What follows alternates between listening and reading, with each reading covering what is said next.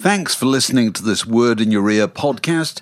If you'd like to get early access to all our productions ad free, priority booking for our live events, and to take part in our weekly quiz, go to patreon.com slash word in your ear for more details. Millions of people have lost weight with personalized plans from Noom, like Evan, who can't stand salads and still lost 50 pounds. Salads, generally, for most people, are the easy button, right? For me, that wasn't an option. I never really was a salad guy. That's just not who I am. But Noom worked for me. Get your personalized plan today at Noom.com. Real Noom user compensated to provide their story. In four weeks, the typical Noom user can expect to lose one to two pounds per week. Individual results may vary. I'm Sandra, and I'm just the professional your small business was looking for. But you didn't hire me because you didn't use LinkedIn jobs. LinkedIn has professionals you can't find anywhere else, including those who aren't actively looking for a new job but might be open to the perfect role, like me. In a given month, over 70% of LinkedIn users don't visit other leading job sites. So if you're not looking on LinkedIn, you'll miss out on great candidates like Sandra. Start hiring professionals like a professional. Post your free job on linkedin.com/people today.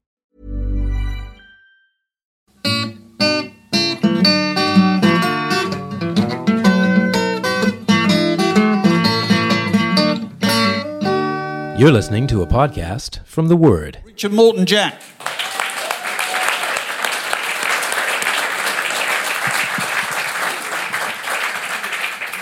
Okay, Richard, tell us the story about how you came to write this book and what part Nick Drake's family play in it. Um, well, I've known Cally, who Cally Callomon, who manages Nick's estate for a long time as a friend. He's a fellow hopeless record collector, and um, he and Gabrielle, Nick's sister, have always had a fairly clear policy that they won't endorse any recreation of Nick's life on stage or on film, etc.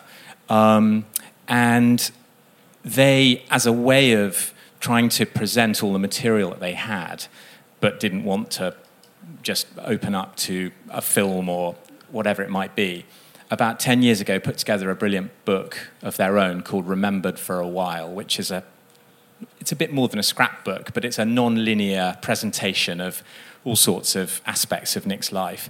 And I helped with that quite closely. And my feeling as soon as I saw the finished book, well, I'd thought it as I was working on it, but as soon as I saw the finished book, I thought this really needs to be a narrative as well for people who would find his story interesting. Um, and I said this to Gabrielle, and she said to me that if I wrote it, she'd be happy to let me do it. So that was the beginning of it. Um, and uh, I went through all of the stuff that they had and evaluated it, but with the huge bonus of being able to say to her, like, What's this piece of paper? I was in her house, and, and, and being able to um, contextualize every little oddment um, right. with other things, and having her saying, No, that was the local GP or whatever it might have been. Um, a name or a scrap of uh, a hotel address. And so um, it was really useful being able to pick her brain. And I think she accepted um, slightly despite herself because she's always been very protective of, of Nick and of not wanting to seem to be up on high telling everyone else what is or isn't true. She, she accepts that there is no one Nick. Um, but she became increasingly aware that there were false narratives circulating. Yeah, there were lots him. of mis- misconceptions about him that you wanted yes. to. What sort of things did you? So, want some to... of them are misconceptions, Yeah. and some of them are um, very unpleasant slurs. Yeah. Um, so, um, What kind he- of things did you want to rectify? Um, well, he was a heroin addict. Is one of the stories that circulates. He was obviously must have been abused as a child because why would he write songs like that? And he went to prep school and boarding schools, so clearly that must have happened. And uh, his parents were uh, aggressively opposed to his pursuing music and did whatever they could to prevent him from, um, you know, that career path. I think there were various Uh, factual errors as well, which are neither here nor there really, but cumulatively they distort the image, the, the, the, the, the truth of it. And because Nick is such an enigmatic person, I think Gabrielle and Cally realised that at least they could get the facts straight and people can infer what they will from, from a correct version of what, what is known. Um, so that was where I came in with Gabrielle, and, and, and so she was very happy to sort of set things straight and so on, but without pretending to be an oracle herself. So give us a quick idea of the family. We're looking at a picture of the you know childhood the picture of the family now. Yeah. What you know, give us an idea of what they were all about. Well, they were a very unusual family for their time, um, I think, from all that I've been told, because they were both outwardly conventional and inwardly quite unconventional. Um, there are lots of superficial assumptions that, of course, we all make about the past. Um, and I think one of them is that it was quite stolid and that there wasn't much affection and warmth between parents and children. In black and white photos, always look a little bit grim, or often do. And, and actually, the Drakes were, were a very conventionally um, happy family with uh, nice parents and nice children and thank you letters and good manners and punctual meal times and all this sort of stuff. But beyond that, there was a lot of artistic emphasis within the family that was even unknown to close friends of theirs. Or they might vaguely have understood that the Drakes quite liked recording songs that they wrote, and but there wasn't, I think, a full understanding until much more recently of quite what an Well, artistic Molly's atmosphere. some records and Molly's recordings, her reel-to-reel recordings came out, didn't they? Yes, exactly. Um, so there was a, a, a Nick's mother, although she wasn't herself depressive, as far as I'm aware, had a considerable streak of existential pity in- in her, and, and she understood that life wasn't all a bed of roses. And I think it's easy to look at her and assume she was just this perfect housewife. Yeah. Um, and I think that's how she, to an extent, presented herself to their circle.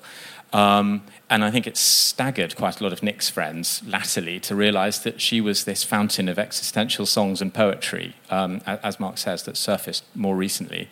And Rodney Drake was an engineer, so he had a slightly more precise and um, factual mind, but he had a great sympathy for the arts and for. And of course, the sister was an actress as well. Absolutely, It- it- yeah. It's an interesting kind of uh, corrective to the, the normal way that music biographies tend to work is that is the, it starts with a family, and one member of the family is really interesting, and the other ones are just supporting characters. You know what I mean? For the rest of the story. Whereas this story is it's about all of them, really, isn't it? Yes, although I, I was lucky enough to have access to information about all of them, which, Yeah. which rounds out the picture because I think I, I recently read Mick Jagger's brother's memoir, which is quite an interesting book. But uh, Joe, their father, was a really interesting man. Yes. And I just assumed he was a PE teacher, bit of a martinet, you know, whatever you might see in a random article. But actually reading Mick's brother talking about him, you realise that Mick didn't come out of nowhere. This was a very broad-minded, interesting family. Yeah. And I'm sure the same goes for most rock stars' families. There's more to it than. Absolutely. Uh, So, so moving on to so Nick goes to Marlborough School, college, whatever Yeah. we call it, Mhm. and uh, and uh, is he did he continuing to be the kind of you know normal young chap that, that might have been expected at the time, or is he starting to show any signs of being different? Well, Nick was really fortunate. One of lots of strokes of good luck that he had in life. Obviously, he also had terrible bad luck later on. But one of the many little strokes of luck he had was that when he arrived at Marlborough um, in January 1962, he coincided with a new headmaster who was progressive. And so the public schools in those days were still quite oppressive and quite Victorian in certain ways. But they had this new headmaster called John Dancy, who was uh, progressive. So he relaxed re- hair regulations, he got rid of fagging, he got rid of corporal punishment, he made chapel voluntary. Little things that, that showed more sympathy to what were starting to be recognized as teenagers rather than just young people who were going to start Because he'd been quite conventional before that, hadn't he, really? I mean, sort of very, you know, I think he was Yes. head boy of his first school, I can't remember now. he was head boy of his Yeah. first school and, and, and was a outwardly golden child. That's right. Um, It's lovely to read yeah. the thank you letters all the way through this book. You know, the, Yes, the, peop- well, there's- the way people used to correspond in those days is should be a lesson to us all. So, um, so Marlborough wasn't an oppressive environment that Nick had to rebel against. Um, and also, the obvious thing was that music started becoming much more important to young people um, as of the late 50s, obviously. And, and um, Nick was right there when, when things really started hotting up with Beatlemania during his first year there, and, and then um, onwards into the American folk revival, Dylan, etc. And um, one of the little discoveries that I made, I mean, it's nothing earth shattering, but I was quite amused by it, was there's been this assumption that Nick learned all of these quite obscure American blues and folk songs by haunting Dobells and um, Collets or whatever, and, and, and go, yeah, buying folkways imports and so on. But I knew that those records were really esoteric then and really hard to get, and very unlikely that a 14, 15 year old schoolboy was going to have this incredible blues record collection of it. lo and behold, almost every single one of these songs that Nick recorded in the early days of his singer, you know, singing and playing guitar are on Peter, Paul, and Mary albums. Yes. Um, Nobody talks about that. Manfred, no. Manfred Mann, was You don't get any roots well. points right. for talking about Peter, Paul, and Mary, do you? No. so it made perfect sense to me. They were doing the, uh, the hard work, and he was just singing effectively Peter, Paul, and Mary songs, um, as were obviously you know, millions of and kids they, all over Europe. People are merry all, uh, all over the television, weren't they? They were, they were, they were huge. They were but they were square, weren't they? They right. really they, square, they were square, definitely, yeah. definitely. So he goes to Cambridge. Yes, he, he, he was absolutely squished into Cambridge. I, I think he must have been, even by the standards of that his day when it was a bit easier to get in if you had the right connections and the right background. Um, he was probably the least qualified Cambridge undergraduate of his generation. Um, but he was an exceptional croquet player, wasn't he? So he was have, very good at croquet. Help. I, I, don't mean that as an insult to his mind. Obviously, he had a very interesting mind. But in terms of his achievements versus some very hardworking person from a less privileged background who might have wanted his place, there's little sympathy for, for the way that he was got into Cambridge. Looking back on it, it, it was all done on a handshake and a wink between people who had uh, access to places at Cambridge. But the great thing is that Nick did go to Cambridge from a from yeah the uh, looking at it with, with hindsight because Cambridge so informed his work not only as an influence on on his songs and on the atmosphere of his songs but because he had the time and the space to write them. I mean reading English then perhaps now but certainly then at, at Cambridge was just a laugh. So he, he, just sat in his room basically and played songs. Twenty yeah. minutes of Tess of the D'Urbervilles, and exactly. Then, then start tuning up and just yeah. Eight, eight. So you could turn on heat as much as you wanted, obviously, and there were highly thoughtful and inter- interesting. Um, undergraduates who were very focused on, on the subject. I don't mean to belittle it, but from Nick's perspective, obviously you can copy something out of a book and cobble it together and not get in trouble in a way you couldn't with philosophy or science or medicine right. or whatever. So Nick had this golden ticket basically. He was at Cambridge, he was amongst pretty interesting people, a lot of whom were like minded, and he was able to write songs. He had a lot of time on his hands and a very supportive group of friends there who all thought he was great. And so, started playing and working in a duo, didn't he? I think around that time. Well, with yeah. Robert Kirby, who who, yeah. who he met um, in his second term, who was Nick, Nick, knew he wanted his songs to be arranged. Um, Joe Boyd he, he met in the January of his first year, so after his first term. And Joe had just heard the songs of Leonard Cohen, which was hot off the presses right. in America, but Joe had a copy over here. And Joe said to Nick, listen to this, I think strings might go well with, and, and that absolutely rang a bell with Nick because he had a very strong interest in classical music anyway, and Nick could read music and could play classical instruments. So, um, so Nick got back to Cambridge and thought, I need to find someone who can write some arrangements with me, and we can not necessarily to the point where we're going to record them, but um, work together on, on seeing, just experimenting. And Joe had said to Nick, take time, I think you're great, but you're not ready to make an album yet. And I think one of the things that I'm really grateful to Joe for, as, as far as Nick goes, is that um, this was an era when singer songwriter albums were coming out quite thick and fast. Yep. And Nick was really good. There was no sense in which he was sort of maybe worth taking a punt on because he might get quite good in a few months' time. I mean, Nick was obviously very good straight away. By, by 1968, he already had an album's worth of pretty solid songs. Joe really easily could have just stuck Nick in front of a microphone and said, boom, two two hour sessions, maybe get a bit of cello or something banged onto that, and that's the album. And lots of albums were made like that at that time. Yeah. And Nick could have plausibly made a perfectly good, not particularly brilliant album straight away. And Joe said, no, let's wait, let's take time, let's give it a year. Let, you can come, you can go, we'll come to Sound Techniques whenever you're ready, we'll fit you in, we'll put you together with some other people. Joe sort of heard it all in his head straight away. And I think that was another big stroke of luck for Nick. Let's talk about some of the other musicians that he, he encountered. So he, he was spending a lot of time traveling, wasn't he, and vacations and so forth. Spending a lot of time in France, and he ends up in Morocco at one stage, doesn't he? He meets the Rolling Stones. Tell yeah, I, I, I think there's one of the assumptions people have made about Nick is that he was always um, antisocial and sitting in a room feeling sorry for himself, and and alas, that did become the case latterly. But he was a perfectly outward-facing teenager, a, a little bit on the reticent side, but so are lots of people.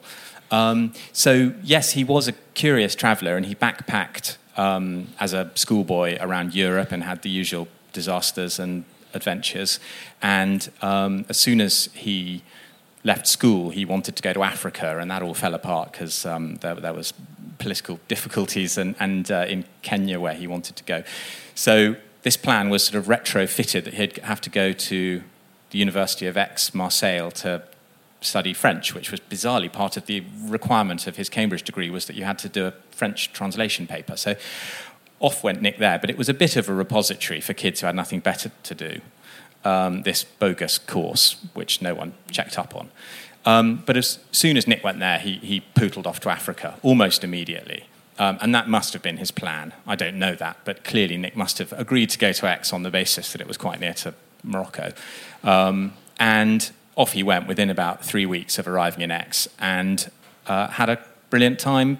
It really opened up his mind, as it would to any young person, um, but it also um, informed his guitar playing. And, and the, the postcards he sent home, he, he talks about the sights and the smells and so on, but it's really the sounds. But it's the confidence of, of, of selling himself to the Stones, isn't it? Of actually sort of going to, to meet them Yes. saying, "This is you've got to hear my music," and he plays. Yes, he, he, he had a, the good fortune to be amongst a, a gang, one of whom was particularly confident and outgoing, who basically forced Nick on the Stones. So I think without that friend, Nick probably would have been a bit more reticent, slash, wouldn't in a million years have gone near them. But I do think it's instructive that Nick was willing to perform in front of not only Mick and Keith, but also Brian and Cecil Beaton and, um, you know, Stash and uh, whoever else was in that entourage, uh, Michael Cooper. Yeah, Lots yeah, of yeah. fairly terrifyingly hip people. That, that's all a microcosm of swinging London, isn't it? Yeah. In, in a room. all bombed out of their minds, but uh, wearing ridiculous medieval clothes with sort of wolf furs and God knows what, just like the in a yeah the gatefold for Beggar's Banquet. Banquet. That must have been the scene. And Nick was sort of slightly shoved into the room with his guitar, but played and sang, and by all accounts. Was complimented, and Mick said to him, "Come and see us when you're back in London." Which I don't know if Nick did or attempted to, and Mick was in jail when Nick came back to London anyway. So that was the end of that. But yes, I, I think yeah, it, it's quite a good corrective to the assumption that Nick never is. had any cojones. No one ever thought it was being self-promotional. I mean, Yeah. th- we'll get onto this later, but it is interesting. I want to talk, talk about the. Um, there aren't that many pictures of Nick Drake. Most of them taken by Keith Morris, I think. Uh, and yet, th- the visual image of Nick Drake seems to be one of the most powerful things about him. Would you say? Yeah, I, th- I think the the extent to which Nick's physical appearance informs and did inform in his lifetime people's response to him is is is quite important um, to acknowledge. Um, obviously, he was a very striking-looking bloke um, and carried himself in a, in a, in a self-contained one of those people who was probably conspicuous because he was so unostentatious. And um, I think, yeah, his images are, the, the, images we have of him are very um, powerful. Um, and yeah, partly it's because there aren't a huge number of them. Although, to be accurate, there are a huge number of them. They're just all quite similar to each other. Yes. That's- Yeah, yeah. Um, if only there were more in different contexts. Um, but, but I think, um, yeah, Nick, Nick's uh, image is, is really strong, and it's a bit like his early death. It's quite hard to unpick how important those things have been in, in the way that he's been picked up on since his death. Do you think also that um, a lot of his mystique or his continuing appeal owes a lot to the fact that we have no recordings of him talking? Ready to pop the question? The jewelers at BlueNile.com have got sparkle down to a science with beautiful lab grown diamonds worthy of your most brilliant moments. Their lab grown diamonds are independently graded and guaranteed identical to natural diamonds, and they're ready to ship to your door. Go to BlueNile.com and use promo code LISTEN to get $50 off your purchase of $500 or more. That's code LISTEN at BlueNile.com for $50 off. BlueNile.com code LISTEN. Burrow is a furniture company known for timeless design and thoughtful construction and free shipping, and that extends to their outdoor collection. Their outdoor furniture is built to withstand the elements, featuring rust-proof stainless steel hardware, weather-ready teak, and quick-dry foam cushions. For Memorial Day, get 15% off your Burrow purchase at burrow.com slash ACAST and up to 25% off outdoor. That's up to 25% off outdoor furniture at burrow.com slash ACAST. I'm Sandra, and I'm just the professional your small business was looking for. But you didn't hire me because you didn't use LinkedIn jobs. LinkedIn has professionals you can't find anywhere else, including those who aren't actively looking for a new job but might be open to the perfect role, like me. In a given month, over 70% of LinkedIn users don't visit other leading job sites. So if you're not looking on LinkedIn, you'll miss out on great candidates like Sandra. Start hiring professionals like a professional. Post your free job on linkedin.com/people slash people today. Uh, well, very few. Um, Uh, do it. But Okay. certainly no, no, no footage of him as an adult, I think, is the big one. The only footage of him is of him as a toddler um, and a newborn. Because this, again, is, the- this is such a rare thing nowadays, isn't it, in our culture? The idea that Yes. anybody we'd be bothered about, that we can't look at them moving about. No, absolutely. And, and I think it would be completely wonderful if footage of Nick did surface, but at the same time, it would, to an extent, perhaps demystify him. It They would wouldn't like him so, No. um, and I, I, occasionally, people, Nick, again, one of the many little things which I find bring him to life for me, Nick was quite keen on Humble Pie. Um, The band. the band, yeah. yes. Why wouldn't he be? Great band.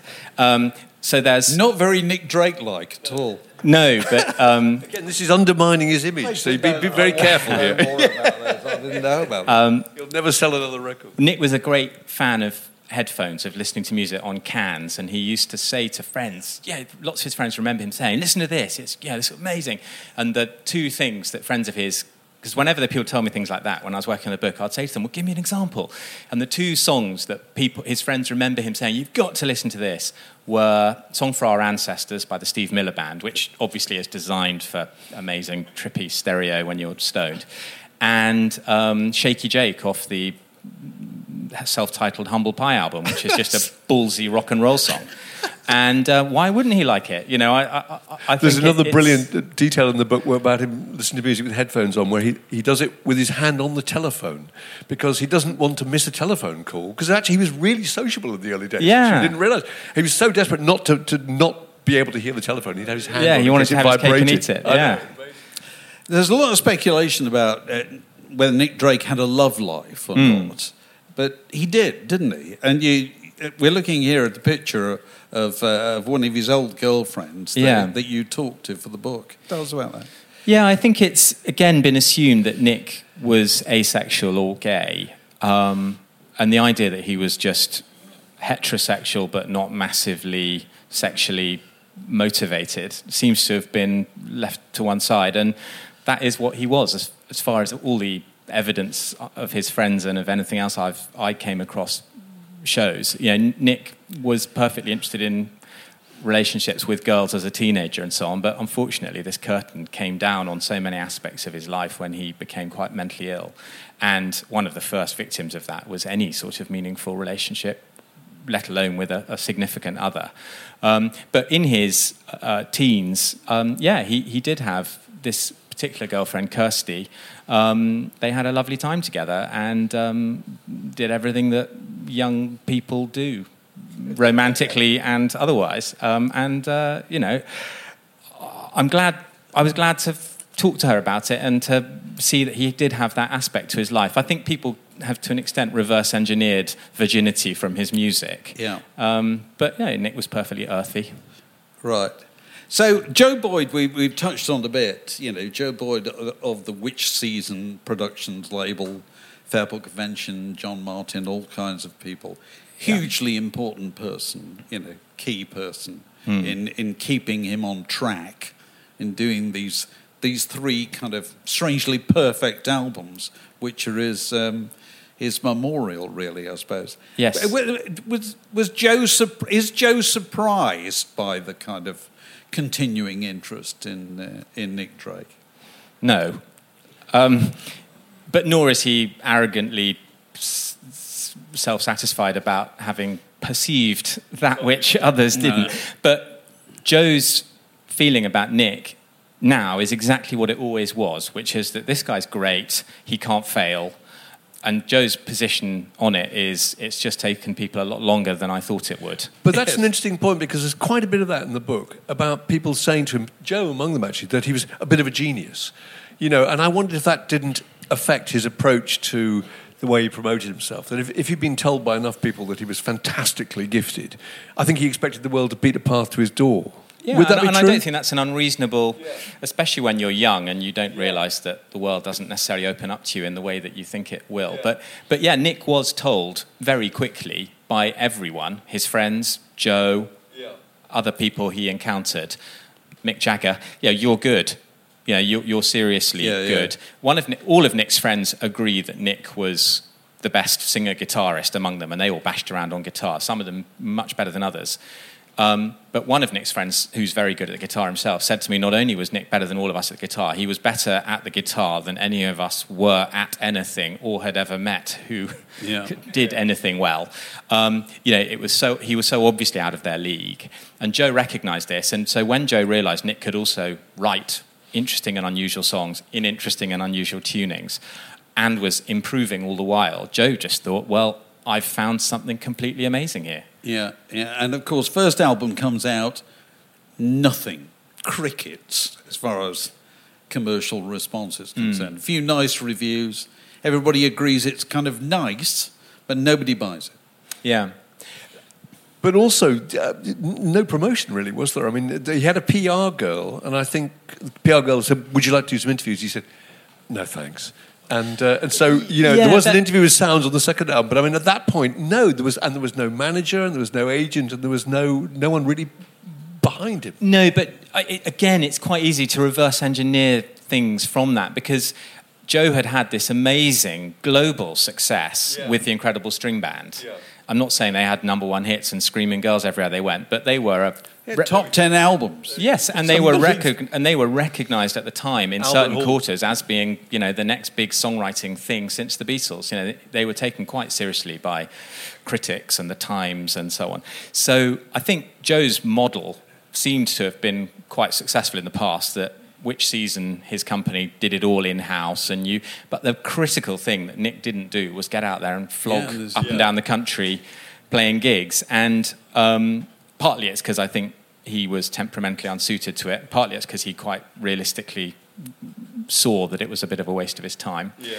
Um, but I think if you didn't do that in those days, everyone I've spoken to agrees. Everyone who worked in the but business, it all starts it was, really you know, well, doesn't it? You've got a description of the festival hall gig where I think you were supporting John and Beverley, the Fairport Convention. Martyn, the Fairport mm. Convention. There's that one as well, and and those go really well, don't they? And then and then certain things seem to happen that shake his confidence. Yes, I think the Fairport gig that, that you can see the small ad for on the screen now was, in a sense, unfortunate because Fairport had had this terrible crash in May of 69 and had regrouped with a new drummer. And this was their first proper concert. They'd done a warm up, you know, but this was their first big concert. And there was an enormous sense of support in the audience, which Joe and others remember. It, was, it wasn't your normal gig with people milling around and drinking and chatting and tolerating the support act, waiting for the main act. It was a reverential atmosphere because they understood the emotional charge of the evening. And I think Nick, who was very nervous, it was the first big concert he'd ever played, um, went on stage with that hush, with that sort of willingness to give him a go uh, for the audience to listen properly to him. And um, that wasn't a realistic experience. No, right. Never going to happen again. No. is it? right. Because you, you recount stories of him playing the strangest gigs. He plays a, a kind of engineers engineering company's party at a rugby And then a club rugby somewhere club. in in, in Warwickshire, doesn't he? How, Yeah. how did that happen? You'd think somebody had sort of Nick had a great mate at Cambridge called Marcus Bicknell, who was one of several people, important people, who immediately recognised his talent. Marcus was a musician and a music scholar himself at Cambridge, and, and he, he could tell that Nick was great. So he wanted to help Nick, and he was part of that gang at Cambridge anyway. So when he left Cambridge himself, um, he went to work for a live promoter in London, um, Terry King.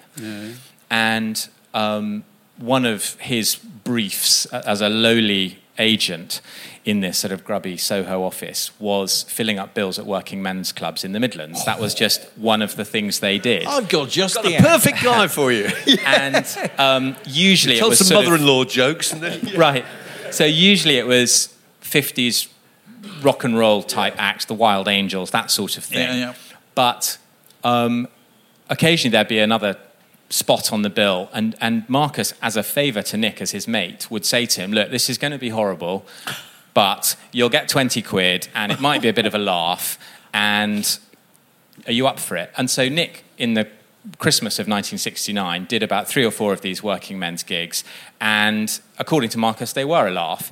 There was one, Genesis, who had released their first Yes. album and were in uh, flux, um, were also on the books of this agency and would do gigs with Nick. And there was one gig at a working men's club in the Midlands where Nick and Genesis were on the bill, and Genesis uh, skinheads invaded sort of through the fire doors, and Genesis had to play the hokey cokey for go. about 20 minutes at the threat of having their Peter Gabriel with kicked a giant floral headdress Right. on. So, so I think this false narrative has arisen that Nick was put in for these completely inappropriate gigs, and little wonder that he hated performing. But the reality was that he was he went into those with his eyes open, and people, one or two people have said, "Oh, he played three or four songs and then left the stage as if," but that was all he was meant to do, ten minutes. We must ask you about Françoise Hardy, who appears three times in the book, and just, just tell us the story of, of his. Well, He was sort of obsessed with it. obsession, really, isn't it?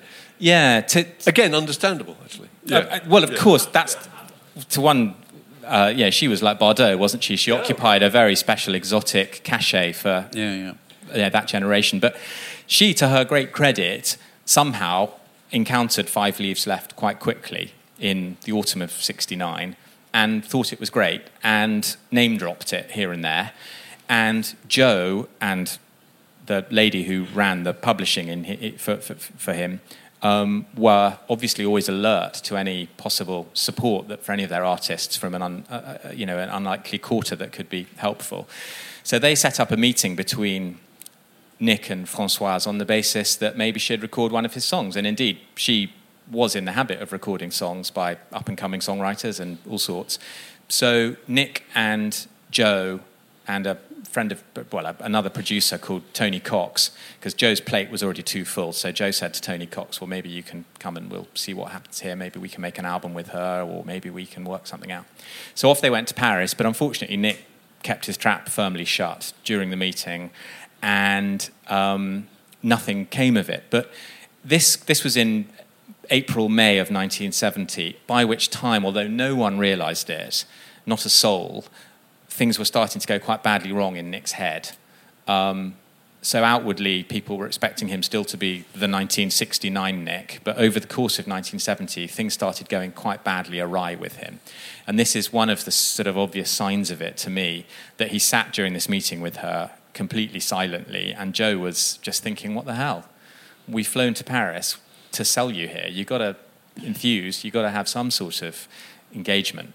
Um, so nothing came of it. But as Nick's illness progressed, um, he fixated on the idea of working with or for or writing something or recording something for with Francoise, and and it's rather poignant um, putting it together and seeing the way that at his very lowest ebbs, he had suddenly tried to go off to Paris to see her again and to knock on her door or to go to a session of hers when she was in London.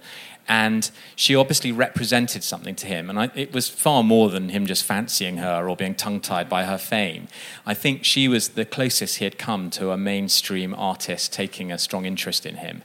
And I think he thought she was one of the keys that might unlock the door again. And um, at the very end of his life, he was in Paris, um, and the lady on whose houseboat he was staying, who yeah, hasn't spoken to anyone about Nick until I spoke to her.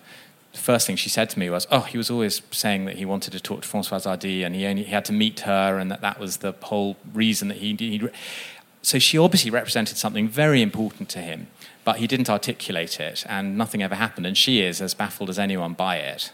Right. How many people do you talk to in the course of doing this book? Uh, well, a, a, couple of hundred. Right. Yeah, getting on for a couple of hundred. Right.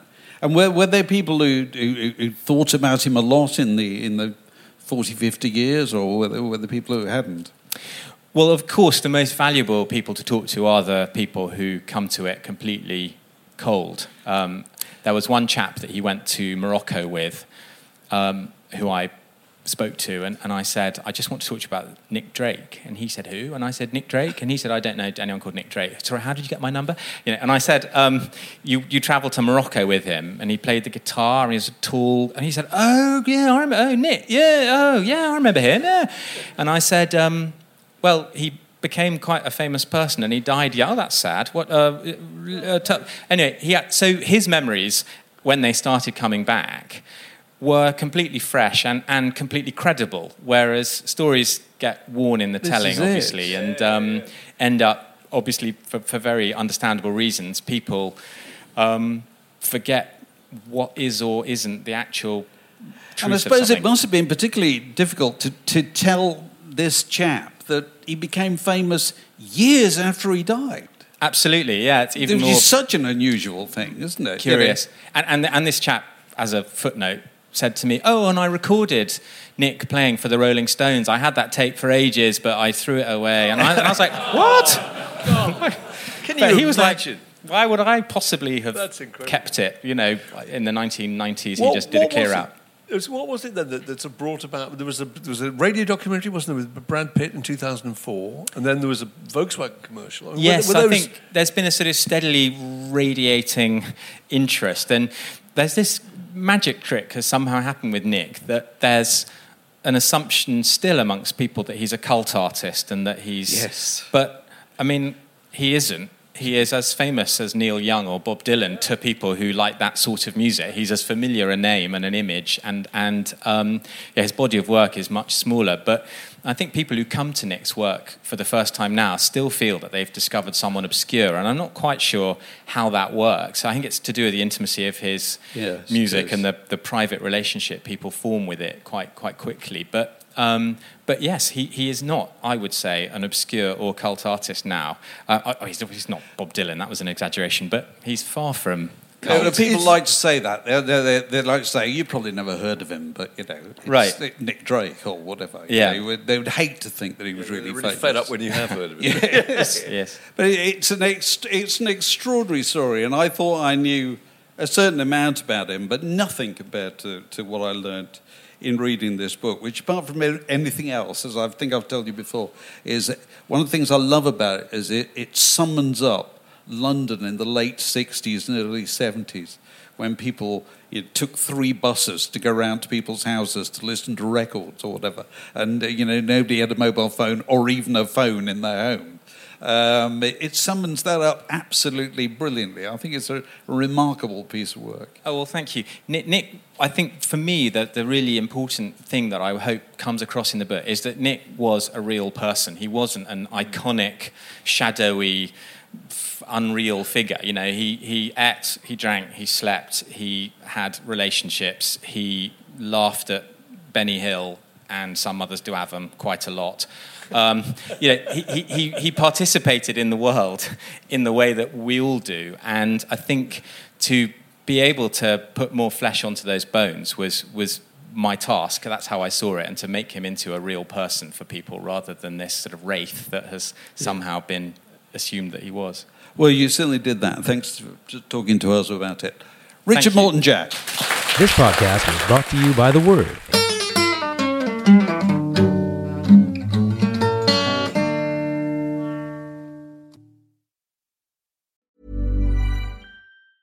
Hey, it's Paige DeSorbo from Giggly Squad. High quality fashion without the price tag. Say hello to Quince. I'm snagging high-end essentials like cozy cashmere sweaters, sleek leather jackets, fine jewelry, and so much more. With Quince being 50 to 80% less than similar brands. And they partner with factories that prioritize safe, ethical, and responsible manufacturing. I love that. Luxury quality within reach. Go to quince.com slash style to get free shipping and 365 day returns on your next order. Quince.com slash style.